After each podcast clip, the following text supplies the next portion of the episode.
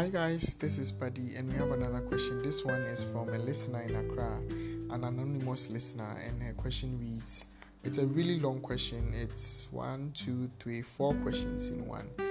It says, When God said the only commandment with a promise is honoring parents, what exactly did he mean? The second question says, When he said parents should not provoke their children to anger, in what context was it? The third question says, What happens if one parent is honored and the other is not because of the treatment he gives his child? Will that be an exemption with a reason being that the parent doesn't perform his duties and therefore his child's heart is filled with pain? Wow. The fourth um, question says, if the child finally forgives the dad for all the pain caused okay so now the anonymity is, is shaking here. So now i know i know that it's it's a dad issue. All right. If if the child finally forgives the dad for all the pain caused as in not performing his fatherly duties especially when he doesn't give the girl child money. Ah it's also a girl. Doesn't give the girl child money when he has Will it be right if the girl decides to punish her dad a bit for him to feel the pain he made her go through? Oh, wow. Okay. It's a very powerful question. You know, it's a really, really good question. So let's take it one after the other. What does the Bible say about all this? When God said the only commandment with a promise is honoring parents, what exactly did he mean?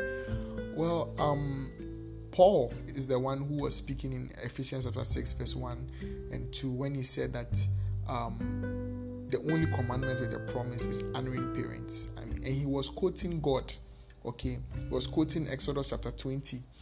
Um, Exodus chapter 20, verse 12 is what he was quoting. You know, if you look at the Ten Commandments, the Ten Commandments um, start with uh, the first commandment says, um, "You shall you shall love the Lord your God and serve Him only."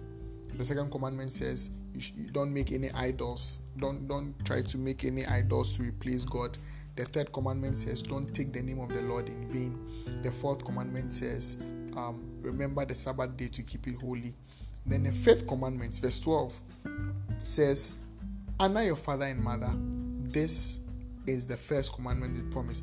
You know, if you if you uh, contrast this to Ephesians 6 1 and 2. I mean, this is not what we are talking about, but I just want to throw this in there real quick.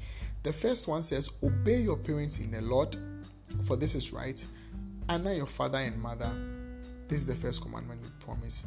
Now, your parents in the Lord, obeying your parents in the Lord, has you know it's it's it's a it's a it's a subject of debate for a lot of you know theologians and a lot of um, people who have read this passage. Um, whether it means that you should obey your parents when what they are saying is tallying with the word of God, or you should obey your parents because of the Lord, or you should obey your parents uh, for the reason that you are in the Lord. I mean, there are so many explanations that are given to it. But here is what it is, right? Obey your parents in the Lord. This is right. Honor your father and mother. This is the first commandment of the promise. Your parents in the Lord are the people who are your parents because of the fact that you are in the Lord. So, your spiritual parents. That's what it means. Okay. So, when it comes to your spiritual parents, that is your pastors, people who are who are who are who have um, um, oversight of you as spiritual parents, obey them. Honor your father and mother is what is written in because when you check Exodus 20 12, you don't see anything such as obey your parents in the Lord.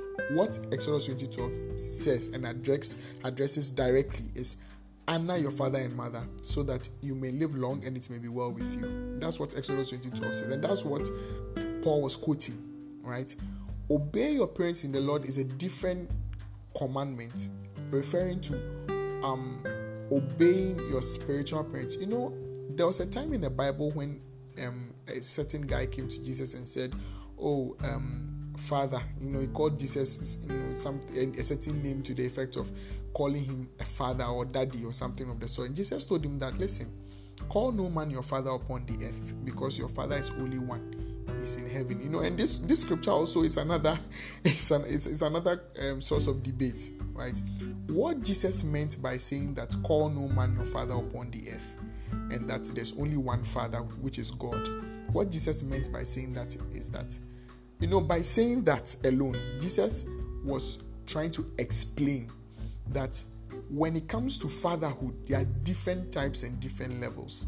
Okay, um, there's your biological father, there is your spiritual father, there's your father. There are types of fathers, right? Your father-in-law, there's your father in Christ. Your father in Christ may, may not necessarily be your spiritual father.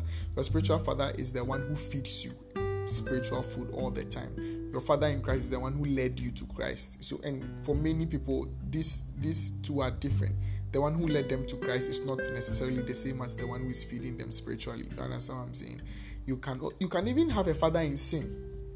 The person who taught you how to sin is your father in sin, right? There are different types of fathers, and one person, what Jesus was trying to say is that there is no single person in this world that can take on all these rules and be all in one except God. That's what he, he, he meant by saying, Call no man your father.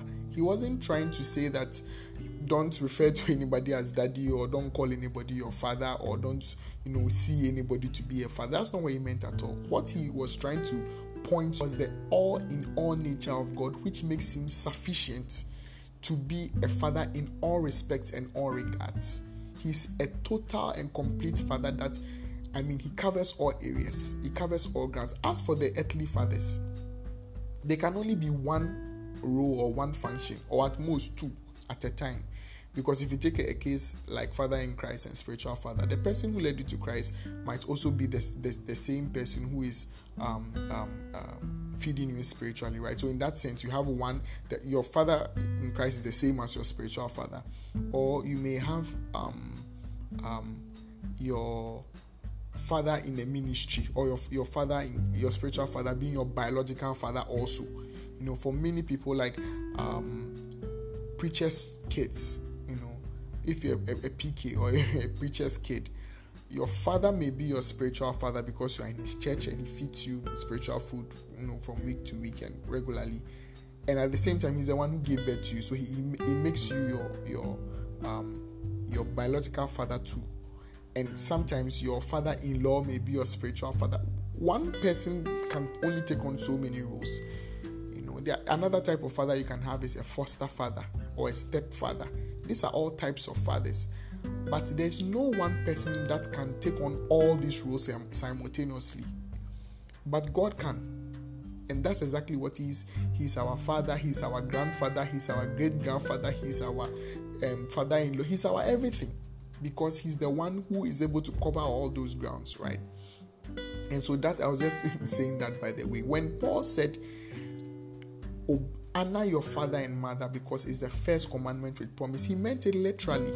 Because when you look at the Ten Commandments in Exodus chapter 20, um, after obey your, your uh, honor your father and mother, um, so that your days may be long and may be well with you. It goes on to say, don't steal, don't murder, um, don't commit adultery, and then don't covet your neighbor's property. That's 10, right? So, and if you look at all the commandments, none of them come with a promise. Literally, there's none that come with a promise. The first commandment which says, um, um, serve God and serve Him only. That's it. That's all it is.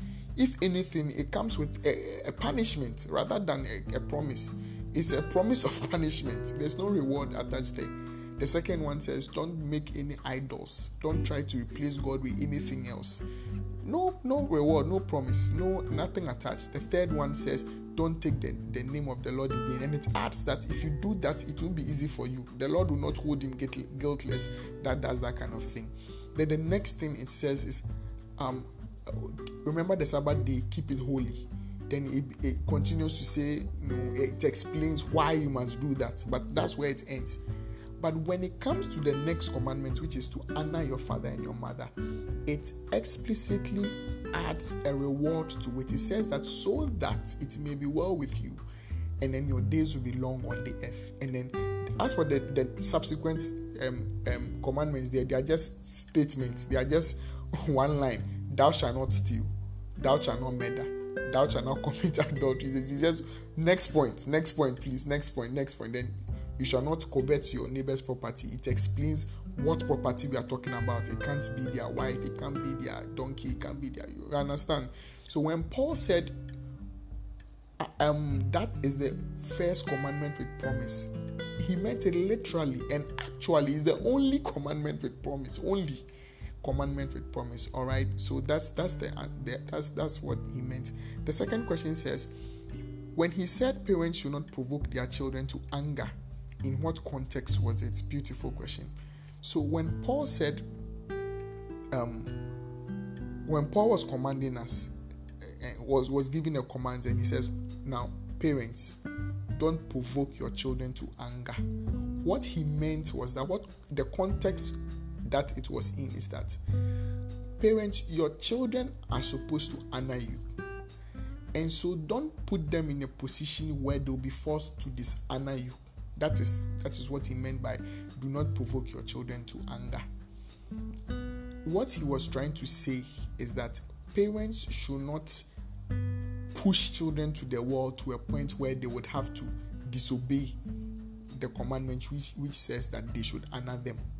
Do see? But having said this, let me also put out this disclaimer very fast. Let me add it very quickly that whenever God gives a command to multiple people, multiple people, like for instance, um, the case of husbands and wives, it's in the same breath, right? Um, whenever it comes like that, whoever it applies to, you must you must take your commandment and run with it. And your obedience to that commandment is not dependent on the obedience of the next person.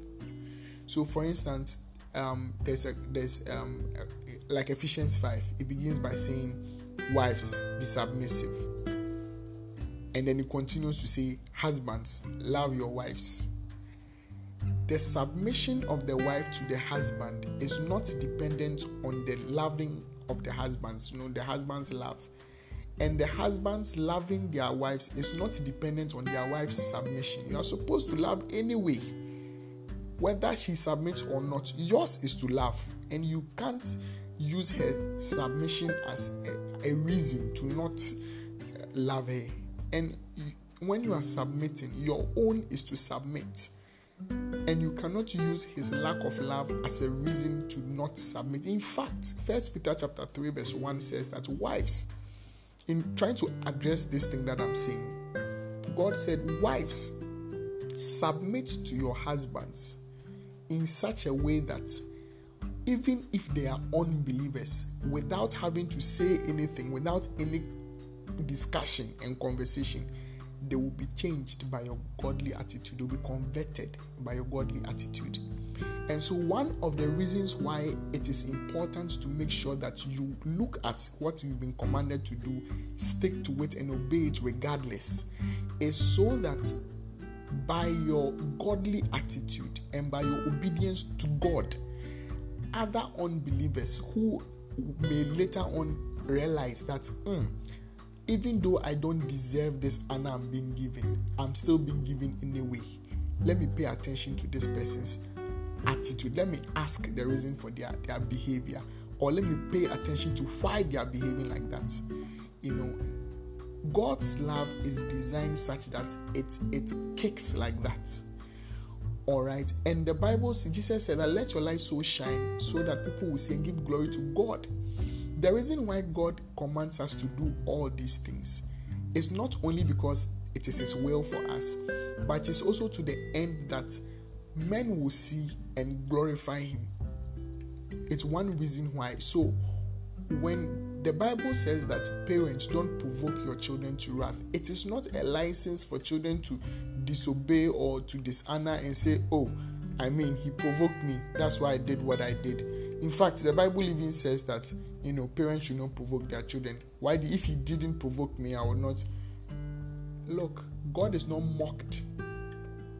The Bible says, Galatians 6 7, God is not mocked. Whatever a man sows, he will reap. Okay? and and um I don't want to say too much about it, but I need you to understand that your obedience to a certain commandment especially when it is com- compartmentalized in one breath like this, you know, because in Ephesians it addresses children, then it addresses parents, then it addresses masters, then servants, and you know, it goes like that. Your your obedience to your master is not dependent on their treatment, and your servant's yieldedness does not determine how you you also treat them fairly. All right, and so it's like that. That's how it goes. And the Bible says God will reward each man according to their works.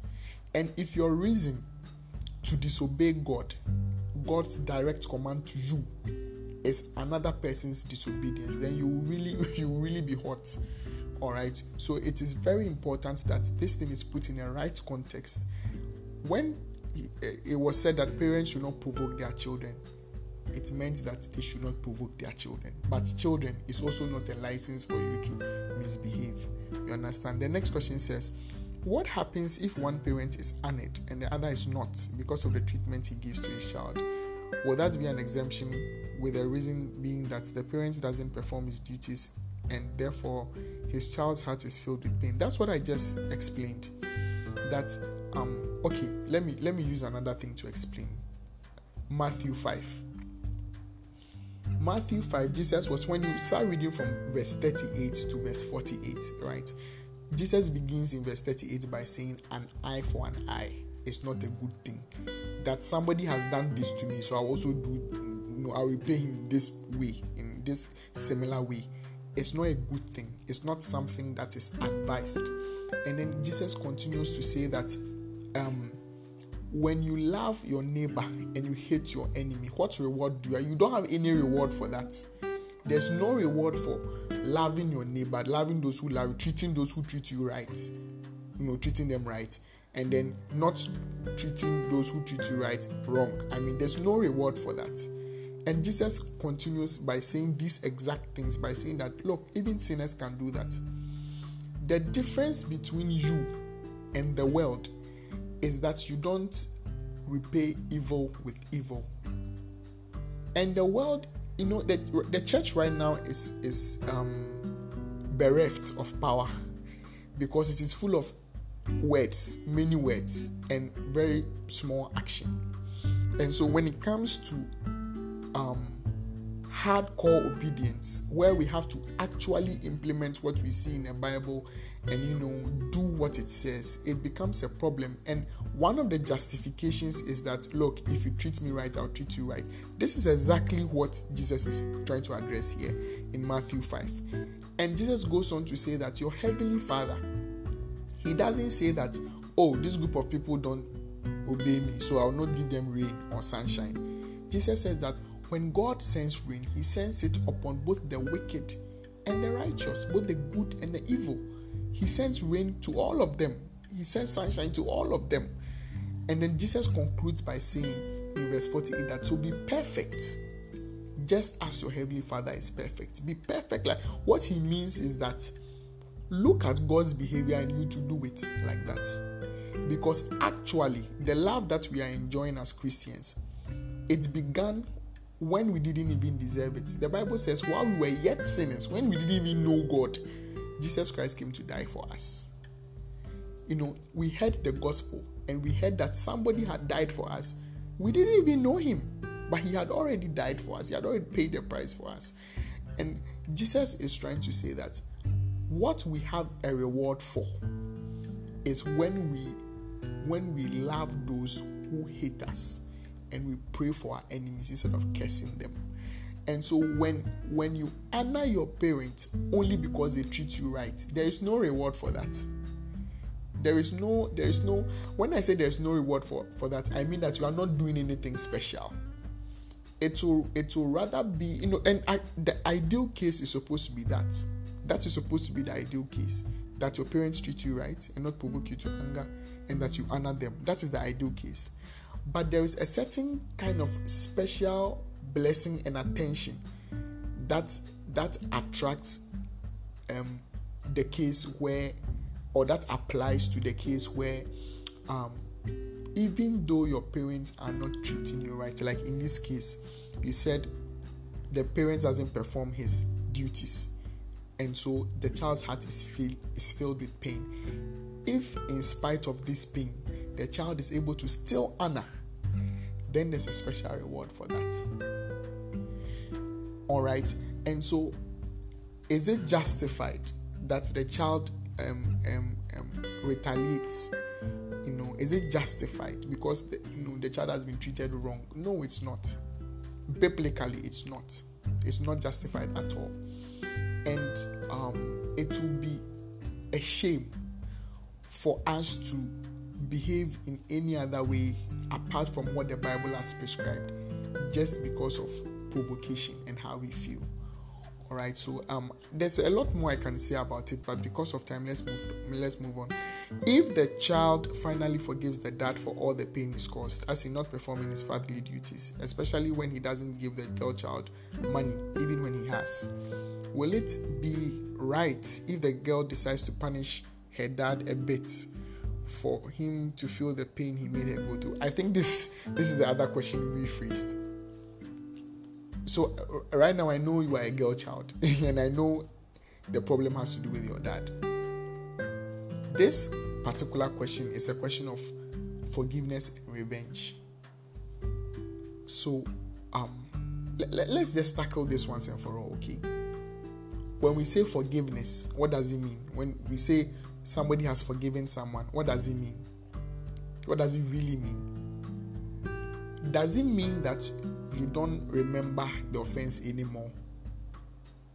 Or does it mean that when the person comes around, you put up a joyous attitude, whether it's fake or real, just to foster peace? I mean, you don't want any issues or you don't want any trouble or you don't want to be tagged as you know somebody who is bearing a grudge. So, I mean, you're going to just behave like everything is fine just for peace sake. Is that what it means to forgive?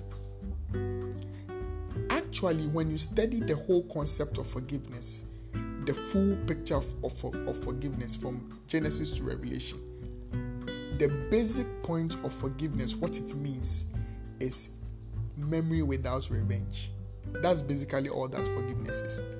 So you may remember the offense, it may be fresh in your mind, but your deliberate decision to not respond or react in like manner or retaliate. That is forgiveness. So, is my forgiveness complete if I forgive, or is my forgiveness incomplete if I don't forget? So maybe haven't really forget forgotten about what this person did to me. Does it mean that I've not really forgiven a person? No, that's not what it means. You may remember still, but you don't have to react based on that memory.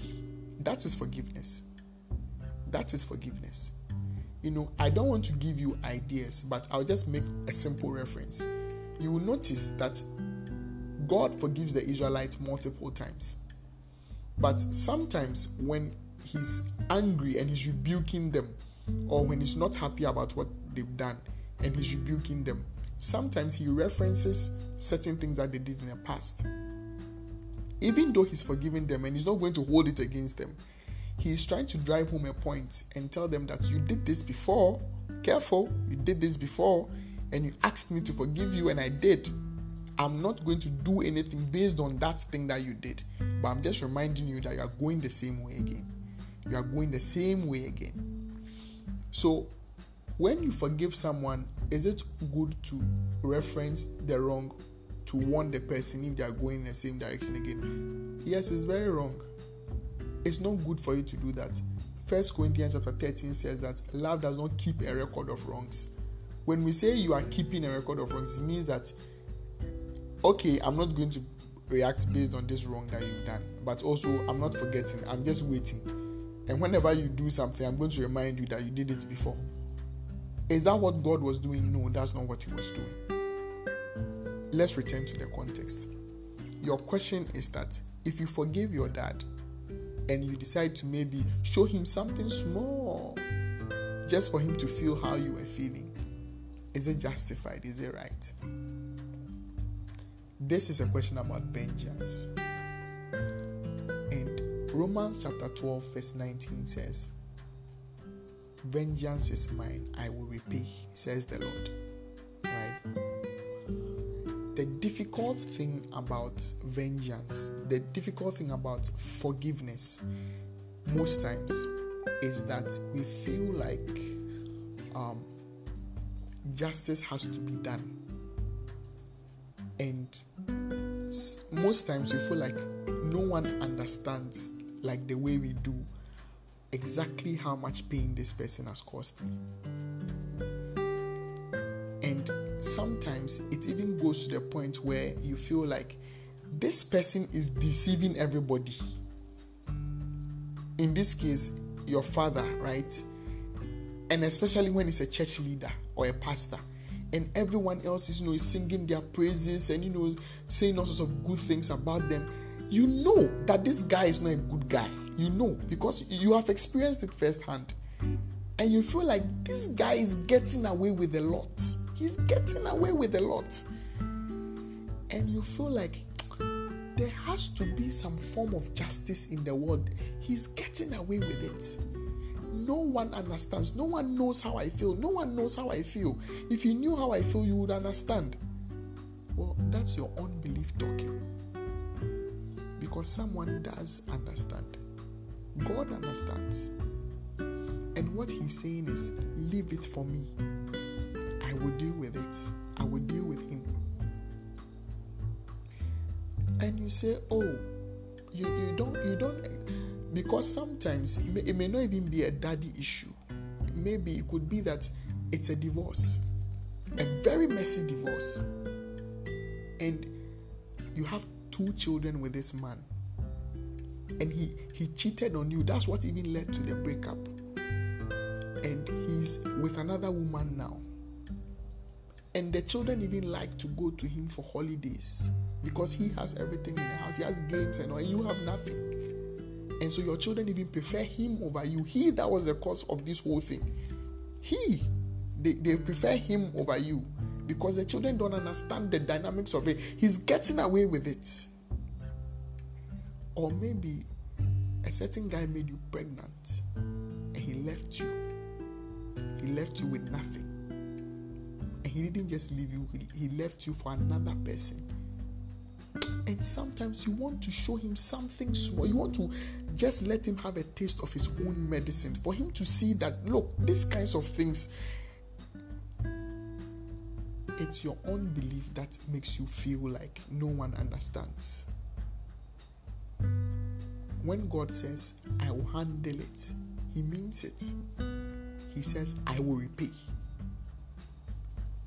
And so sometimes when we hear this kind of message, we think that it means that so one day maybe lightning will strike them, or maybe they will sleep and something bad will happen to them. And we, uh, we actually sometimes we wish that it happens like that. But Proverbs 24, I believe is verse 17.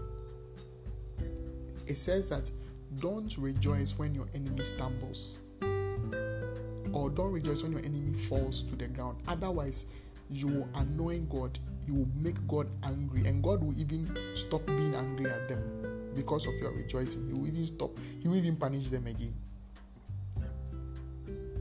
So, so then what is it? How can you get justice for it? What they've done to you? Does it mean that they are going to go scot free or what? I can't even rejoice if they are getting repayment for what they've done. They, then it means that they will never feel anything. They will never be. Justice will not be served. Whenever we take this kind of stand and we feel like justice will only happen if we are allowed to let the people have a taste of their own medicine.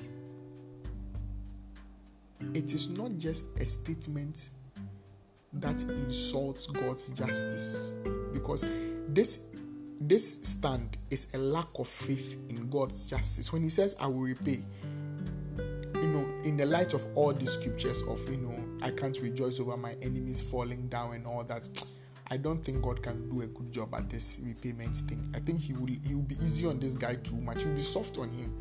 God, I know him. He's loving and all these things. I mean, I think this he will be soft on this guy. It's not just an insult to his justice, his quality of justice, his character of justice.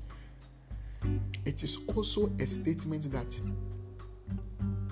you know better than God. It pits you against him. And it in effect disconnects you from him. And he's the source of all life. And so if you disconnect from the source of all life, the only thing that is left is death. It's going to kill you. You have sentenced yourself to death. So unforgiveness and bitterness is not just a matter of danger, it's not just dangerous.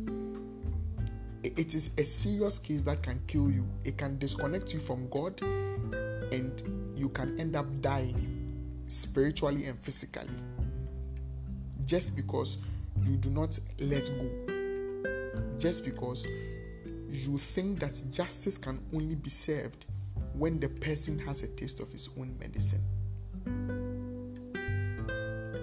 That's the reason why Jesus says when you come and stand and you are praying and you have unforgiveness in your heart, stop. Don't pray. Don't pray. Leave it. Go and make up with whoever it is you have a fault with before you come and continue. And he continues to say that if you don't do that, if you don't forgive those who sin against you, God cannot forgive you too. Because it is written, do not judge, do not judge. Because however, whatever measurement you use to judge, that same measure will be used to judge you. So you declaring that this person cannot be forgiven is a declaration that your sins too cannot be forgiven by God. And so to let all these things not get complicated. Just leave it. Let it go. Just let it go. Don't don't trust God's justice. Okay?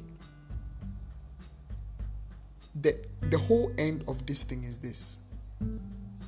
This world is not our home, okay? And I know you've heard it many times that we are just passing through, we are just passing through. It is true. When Jesus comes and he breaks through the skies, and we are caught up to meet him in the air.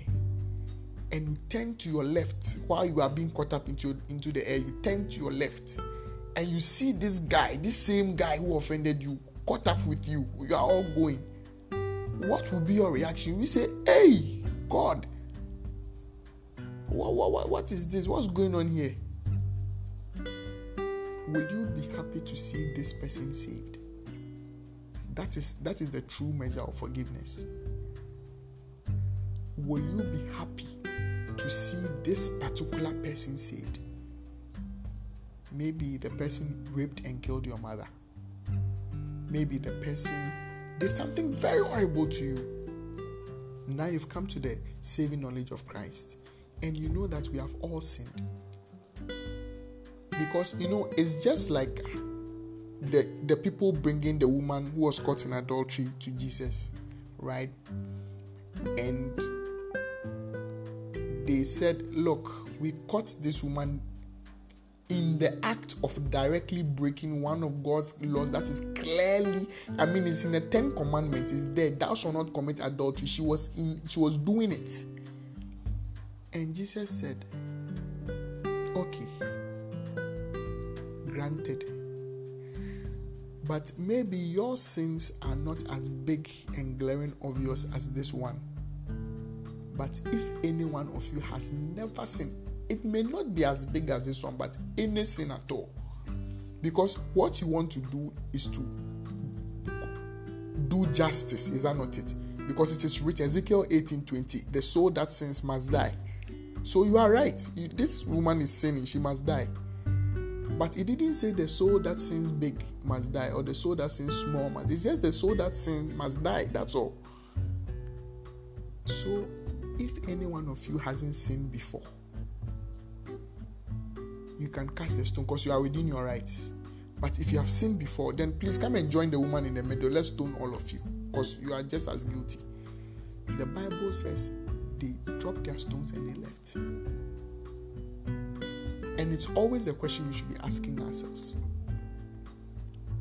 Are we deciding to be the better judges and administer justice because we've never seen before?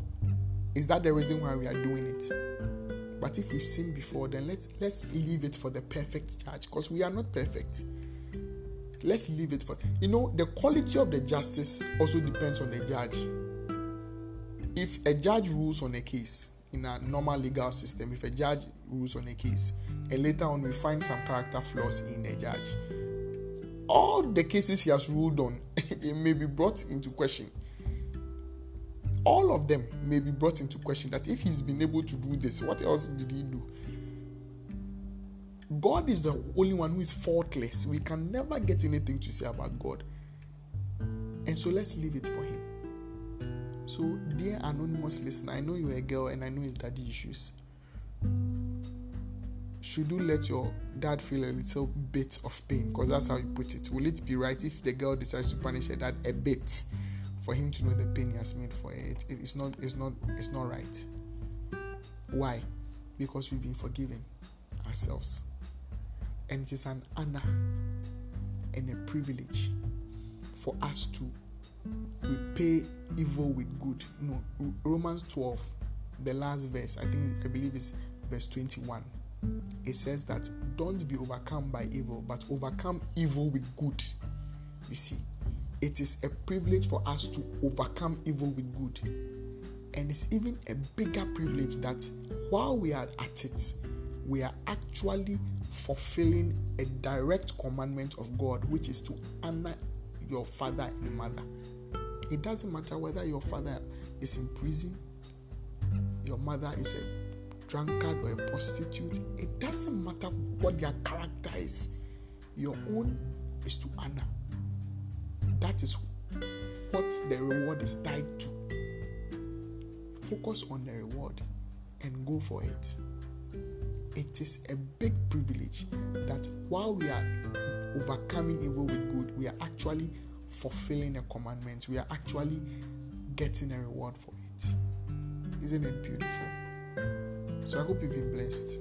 Um, you can play this over again and again. I totally enjoyed this question. You can also send me your questions, askbuddy at gmail.com, askbuddy at gmail.com, or you can send me um, a WhatsApp message, um, a text, voice note, or a selfie video containing your question to plus 233 200 864 673, plus 233 200 864 673. God bless you for listening. Till we meet again. Bye.